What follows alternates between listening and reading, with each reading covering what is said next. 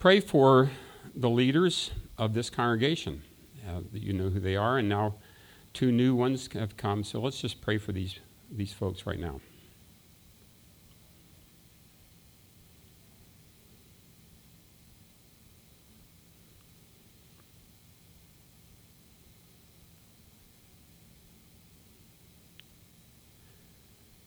Take a moment to pray for someone. Get a specific face in your mind right now. Someone who's struggling with their faith.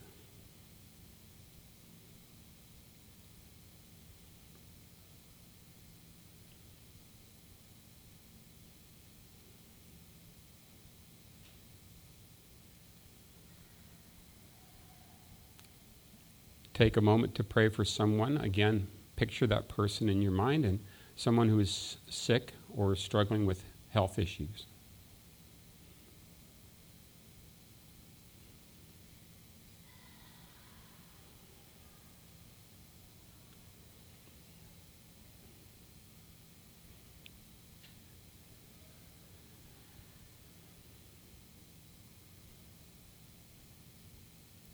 Now, take a moment to pray for an individual who is not walking with the Lord and because of that is is struggling with sin in their life and just put that person in your mind and pray for them.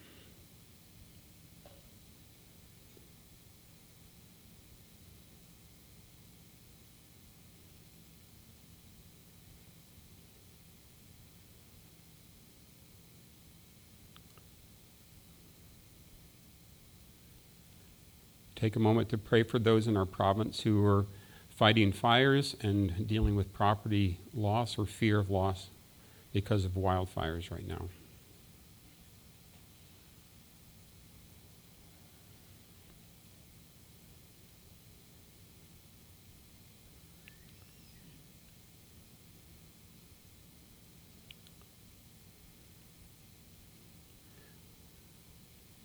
Please pray for some who are struggling with tragedy, such as shootings, and terrorist attacks or natural disasters right now.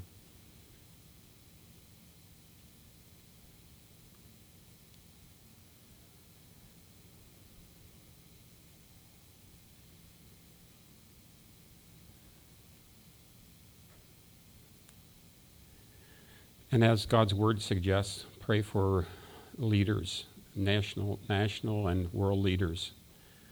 Some of them desperately need guidance.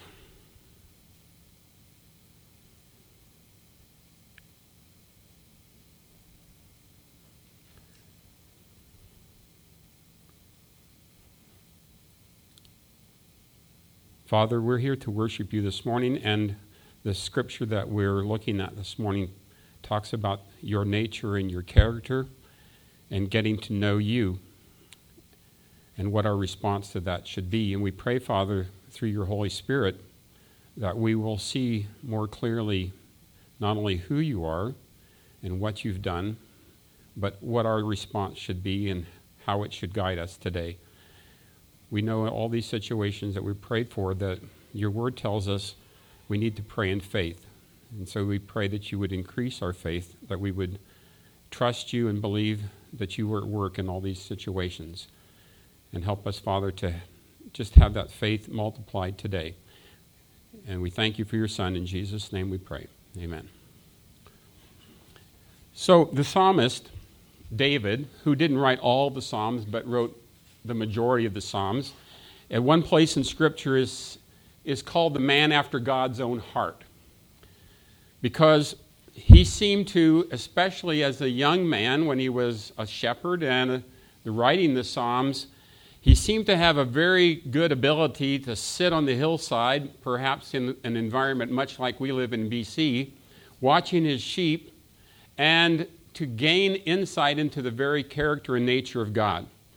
Now, if we took all the things that David says about God's nature and character from all the Psalms, we would be here for a very long time and the pizza would get cold and then I would be on the outs with everybody. So we're not going to do that, but we're going to look at Psalm number 103 and it kind of focuses on a specific side of the nature of God and his ways. Now, it's interesting, Jaron, I've never met before this morning.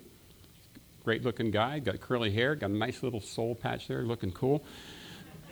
If, if I was to get to know Jaron on a personal basis, which I hope maybe we can do, it's going to depend on him revealing some things to me through either just conversation or deciding to show that part of himself about who he is on the inside. And it would also take observation from me to watch Jaron and his interaction with people and his life. And by watching what he does, his ways, I would get to know him by him showing himself to me and by my observing what he does. And it's the same way with all our relationships. If you look around you and say, Who is the person in this room that I know the best? That's the person that you've probably spent the most time with, but also who have had the most open relationship with. And God, fortunately for us, is willing to reveal much about Himself to us. He doesn't reveal everything about Himself to us because we could not handle it, to be quite honest. You know, when you think of who God is, the creator of heaven and earth, and I know not everybody believes that, but when we take the scope of who God really is, it is beyond our comprehension. But in this psalm, David does give us some insight about God. Now, I've got two quotes here that I've found from t- two men who are considered to be brilliant. One is a quote from Stephen Hawking's book, A Brief History in Time. Now, I have not read the book, so obviously I can't speak as an expert. I did see and watch a quite an interesting movie based on the life of Stephen Hawking. Stephen Hawking does not claim to be a Christian or even a believer in God. But at the end of this book, and I know that he later said he didn't know if he should put this in his book or not, he says this However, if we discover a complete theory, it would be in time, should in time be understandable by everyone, not just by a few scientists. Then we shall all, philosophers, scientists, and just ordinary people, be able to take part in the discussion of the question of why it is that we and the universe exist if we find the answer to that, it should be ultimate triumph of human reason, for then we should know the mind of God. Now, isn't it interesting that I believe God's Word does answer that question of why we exist? So, we are on the inside of this picture, folks, and we have the privilege of having the mind of God, what God is like, revealed to us in Scripture. Now, if you don't take Scripture as being God's Word, if it's just an old, dusty old book, then you're going to miss out on this. But God's Word does give us an insight into the mind of God. Albert Einstein, also another brilliant scientist, mathematician, has said this The Lord does not play dice, and it is in a similar way that we have to interpret his statement, now inscribed over a fireplace in the fine hall in Princeton University God, who creates in his nature, is very difficult to understand, but he's not arbitrary or malicious. Now, even in his atheistic kind of position, Albert Einstein realized that God is not just you know, up there playing dice with the universe. He's not arbitrary, he's not malicious. So even Albert Einstein, in his study of the universe, began to get some insight into the nature of God. But it is the psalmist David that we're thankful this morning, who had a relationship with God, who does give us insight into him. And in verse number 8, now I want you to understand there's a very big difference between who we are and what we do. But sometimes when we describe people or situations, we wind up describing their ways rather than their nature.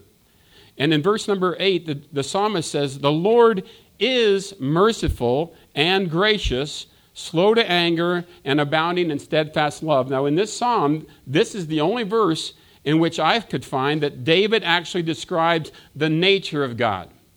Then he spends quite a bit of time talking about the ways of God.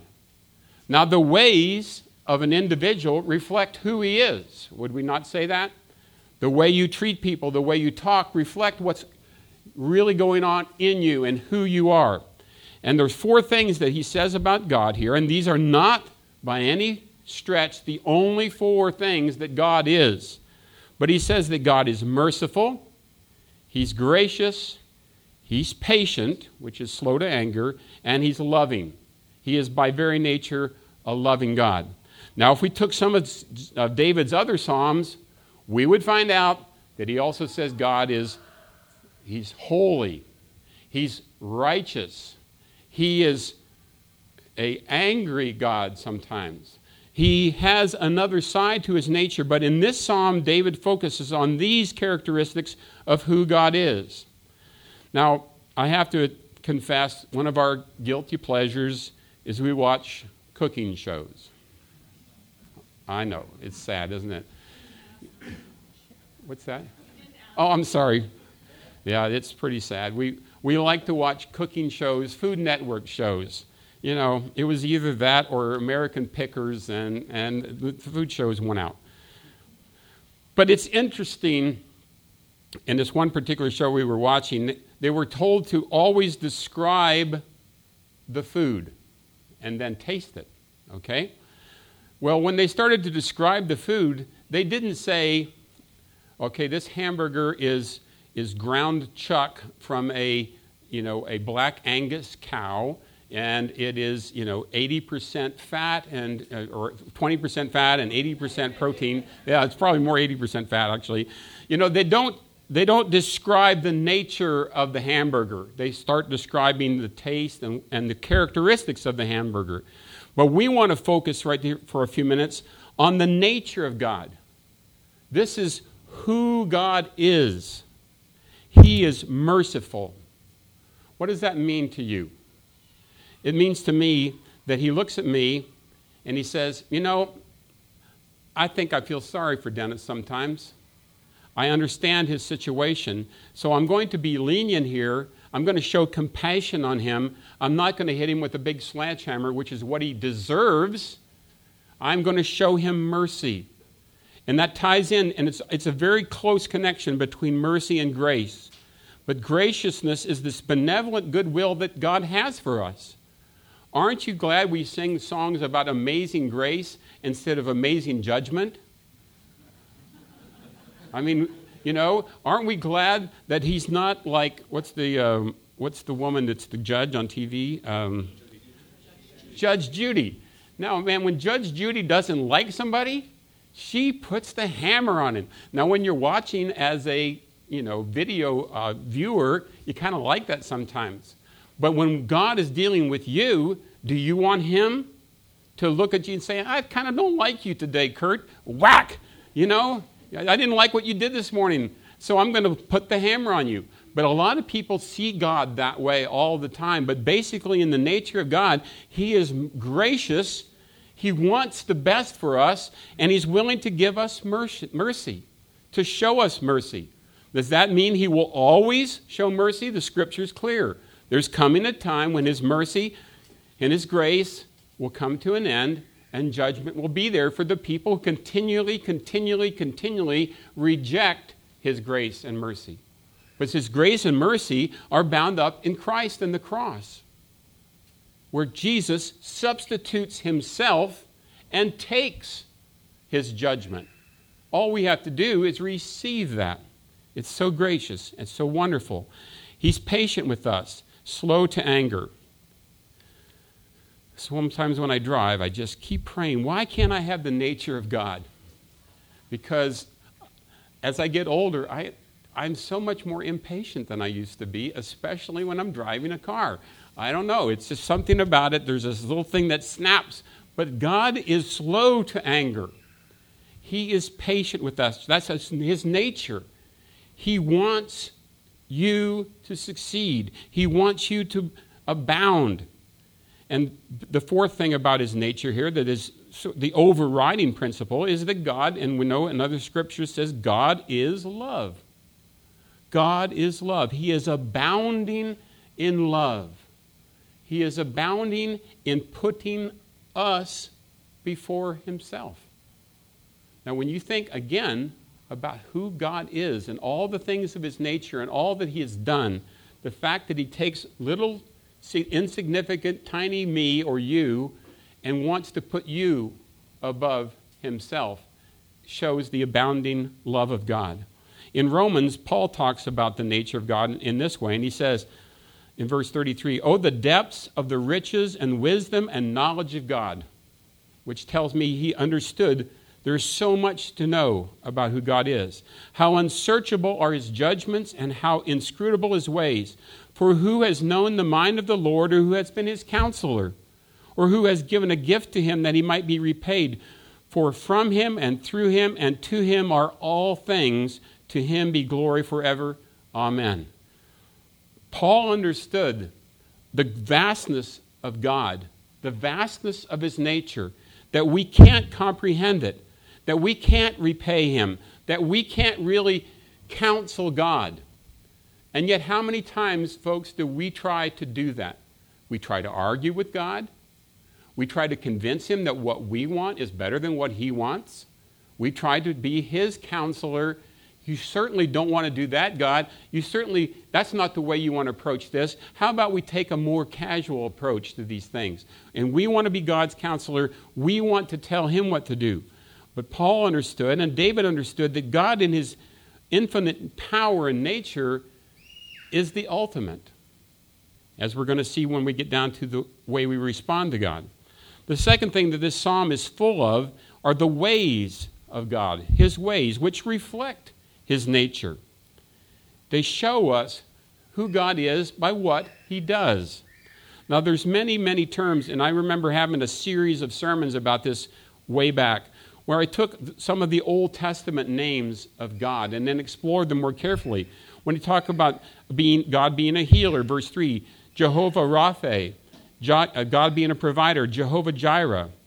There's Jehovah Elohim, which means that he is the ruler of all. There's so many rich terms in the Old Testament that describe the ways of God by calling him different names. Sometimes that happens with, with husbands. You lazy, you're lazy. different names that happen to come out. But this thing is really popping this morning. Maybe it's me. Is it me? It's probably me. Verse number three God said, He forgives all your iniquity. God is a forgiver. God looks at us. We ask, we question, we say, God, please take this away, take this punishment away. What does He do? He forgives. When we ask in the name of Jesus, it says that these things are removed as far as the east is from the west. They're taken away, as it says here in this scripture. He does not deal with us according to our sins, nor repay us according to our iniquities. For as high as the heavens are above the earth, so great is his steadfast love towards those who fear him. As far as the east is from the west, so far does he remove our transgressions from us as far as the east is from the west. What does that mean? Well, you go around the earth and they run into each other. No, it means that you keep going and they're infinitely far apart. And when God takes a sin away, he remembers it no more. Do we do that in our forgiveness with each other? We, ha- we, put it, we say, Oh, I forgive you, and then we put it in a little box in our closet for later reference when we can pull it out again and hammer somebody with it. Tells us that God is our healer, verse number three as well. It says, who heals all your diseases. Now, we could get into a long debate about this. Why does he heal some people and he doesn't heal other people? Is it because of faith or whatever? The fact is that God has proven in many, many cases that he can heal and does heal. Again, we go back to his nature of wanting the best for us. But we also have to go back to his infinite wisdom where he decides, because he knows more than we do, in which situations he acts one way, and in another situation he acts another way. But the power to heal is there. He is also our Redeemer. Now, this is very closely tied to forgiver. Verse number four, which uh, look at here, he says, He redeems your life from the pit, who crowns you with youth, uh, steadfast love and mercy. Redeems your life. Now, what does it mean to redeem? Now, this is an old illustration back to when I was a kid. When I was a kid, when you bought your groceries, they used to give you stamps. Does anybody know what I'm talking about? I see blank looks. Some, one nodding head. My mom used to get green stamps or top value stamps were her favorites. Now, they were these little stickers, stamps, and you got books, and you stuck them in the books. And when you got so many books, you went to a redemption store and you traded your books for appliances. You're looking at me like, you're making this up, aren't you? This isn't real. Yes, it is. It's very real. We had, we had stamp parties. This is really stupid, isn't it? But people would save their stamps. They would save their stamps and save their stamps and put them in the books. And I've done a lot of licking and sticking the books. Maybe the chemicals from that's one of the reasons I'm a little bit weird. You know, stuck them in the books. And then they would use the they would come together and collect the books and then they would buy something for the church that the church needed sometimes, or a charity would need. But mostly people would get things for themselves, like a new mixer, you know, a new uh, bedspread. The redemption store was kind of like a department store. They had a lot of stuff in there. But they redeemed, they took something and redeemed it for something else. He took us from the pit of our own sin and our own making, and He made us something better. He made us His children. We are the children of God. We are redeemed. We are lifted up from the pit. He changed us. So God is a redeemer. God is a provider. It says in verse number 4 and 5, or 5, He satisfies you with good so that your youth is renewed like the eagles. I'm still waiting for that. The Lord works righteousness and justice for all who are oppressed. He re- provides for His people. He is a provider. Now, I know this, this maybe I told this story once before. I don't remember. I when you get old, you forget these things. But this was so cool. I had a lady come to me and she said, I don't know what to do. I think I messed up. She said, My daughter wanted a gumball from one of those gumball machines. And she said, Mommy, I want a green one. And mommy said, Well, there's like eight colors in there. We don't know. The little girl said, I'm going to pray because I want God to give me a green one. So the mom's going, Uh oh, what do I do here? Because if she gets a yellow one, she's going to think the prayer doesn't work. And she's standing there thinking all this. And in the meantime, the little girl's going, God, would you please give me a green one? So she puts the nickel in or whatever it was, turns the knob, and the mom's just dreading when she opens the little lid and out rolls a green gumball, right? And the mom comes to me and she says, What, you know, did I make a mistake? Because should I have told her God didn't really do that? But maybe he did. Maybe he did provide because the child's faith brought it to be. Can we can we leave the door open that as the word of God tells us that when we ask in faith God will perform? That maybe the little girl's pure innocent faith God intervened. I don't know if the angel sticks his finger in the gumball machine. I don't know if you have to wash the gumball now because the angel touched it. I don't know. But, you know, here is God providing very simple thing, but God provides so much for us. And God is always at work providing for our needs. And He rewards us, the scripture tells us here, that He looks at His children who obey Him, who keep His commandments, and He rewards them. Now, we don't do it for the reward. I hope you're not, you know, the only reason you are here this morning is you, I got to get my heavenly reward, and, I, and I'm keeping a chart how many times I'm in Sunday school, God keeps a record of these things. I actually had, you know, some people early in my childhood it kind of gave the impression that there was this big blackboard. Now it would be a whiteboard. Now it would be a computer screen, I guess, with a program on it. Everything you do, God's keeping a record of it. And if you do enough good stuff, he erases the bad stuff. Yeah, okay, and at the end, well, you've got two more good than bad we'll let you in, but you're way down here. But if you got a lot more good than bad, we'll get you in the door and you're up high. You know, it's kind of that idea, and there are some religions that promote a salvation by works mentality. Let's get this clear, folks. God rewards us because of His grace. Because of our faith in what His Son has done, we are redeemed, we are saved, our sins are forgiven, and out of gratitude for that, that's why we serve. That's why we're here. His reward is just because of His grace for us. He gives us participation ribbon whether we, we deserve it or not, folks. It's kind of like today. He's also in verse number 19 through 22, he is a ruler. He's established his thrones in the heaven. The kingdom's rule, his kingdom rules over all The angels serve him, his hosts, his ministers serve him. In all places, he has dominion. What does that mean? He is the ruler of all. God is the ultimate king. Not some of the leaders in our world today, praise God, are not the rulers of all. God is still in control. And we need to understand that because our response to these things is what we want to focus on at the end here. Psalm 86, another psalm, David said, Teach me your way, O Lord, that I may walk in your truth. Unite my heart to fear your name. I give thanks to you, O Lord my God, with my whole heart I will glorify your name forever. Teach me your way, O Lord, that I may walk in your truth. We want to understand who God is. We want to understand his ways so that we will walk in his truth, so that we will fear him and follow him. And that brings us down to our response.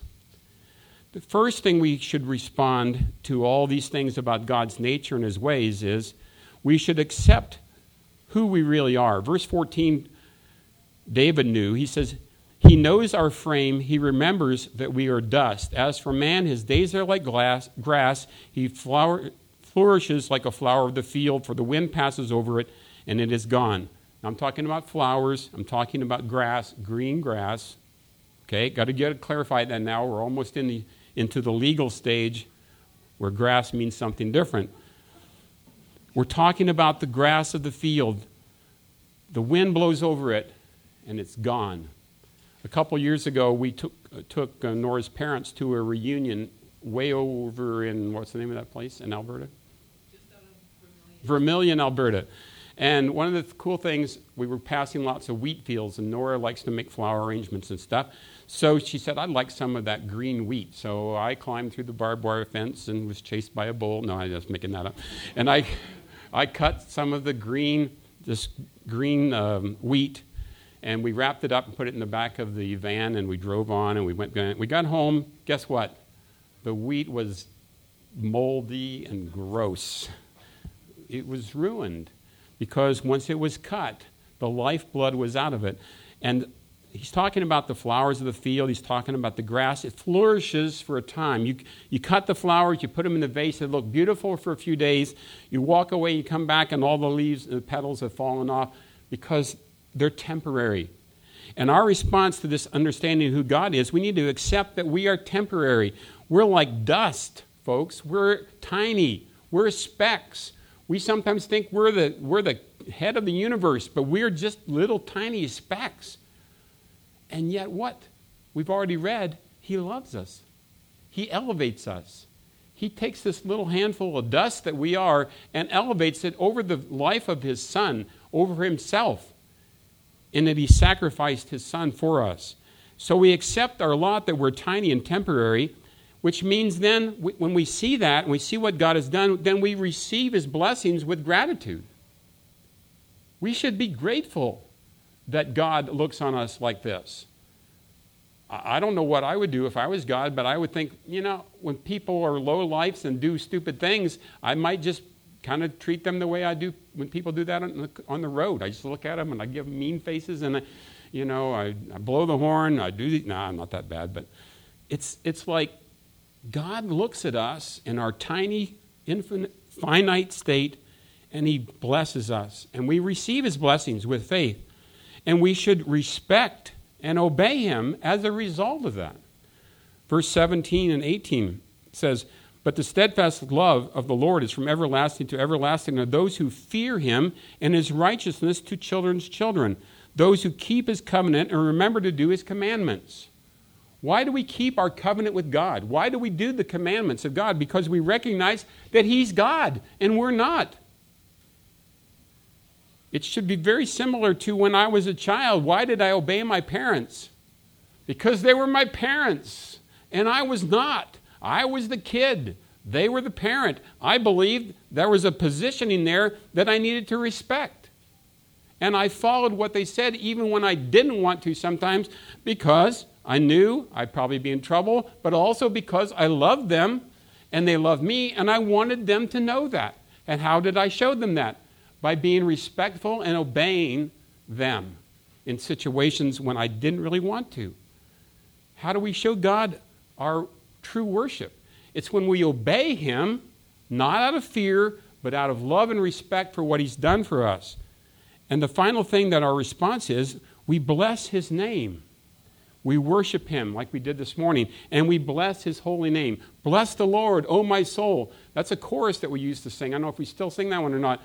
And all that is within me, bless His holy name. Bless the Lord, O my soul. We worship Him because we recognize who He is. We recognize His nature. We recognize what He's done. I wanted to close with just a quick illustration from John, the fourth chapter, with, fourth chapter with Jesus and the woman at the well. Now, this is Jesus who is God in the flesh, and He's all alone with the woman at the well. And He shows in that short conversation, and you can read it for yourself in John 4, He knows all about her. Why? Because He's God. He didn't deal with her according to her sinfulness, He dealt with her according to grace. Other people wouldn't have even talked to her. She was an outcast. She was a Samaritan. She was an unclean woman in many ways. But he spoke to her. He asked her for water because he wanted to interact with her. He dealt with her in grace and mercy, and she responded to that. She went back into town and she said, Come see the man who showed me everything I've ever done. And we know that she began to follow Jesus with her life because God, through Jesus the Son, dealt with her in his nature and in his ways of being a redeemer. He took her from what she was and wanted to make her something different. And that's how he deals with all of us. And we should come to him this morning with receiving that blessing with praise, with respect, and with worship. Let's close with prayer. Father, we ask you this morning just to help us as we come to this communion to remember all that you've done, remember your ways remember your nature and just obey you, Father, and respect you. Show that respect to you and to let our lives reflect who we are in you, which is a redeemed child, a, blessed one. Just guide us through this communion time and in the days ahead. In Jesus' name, amen.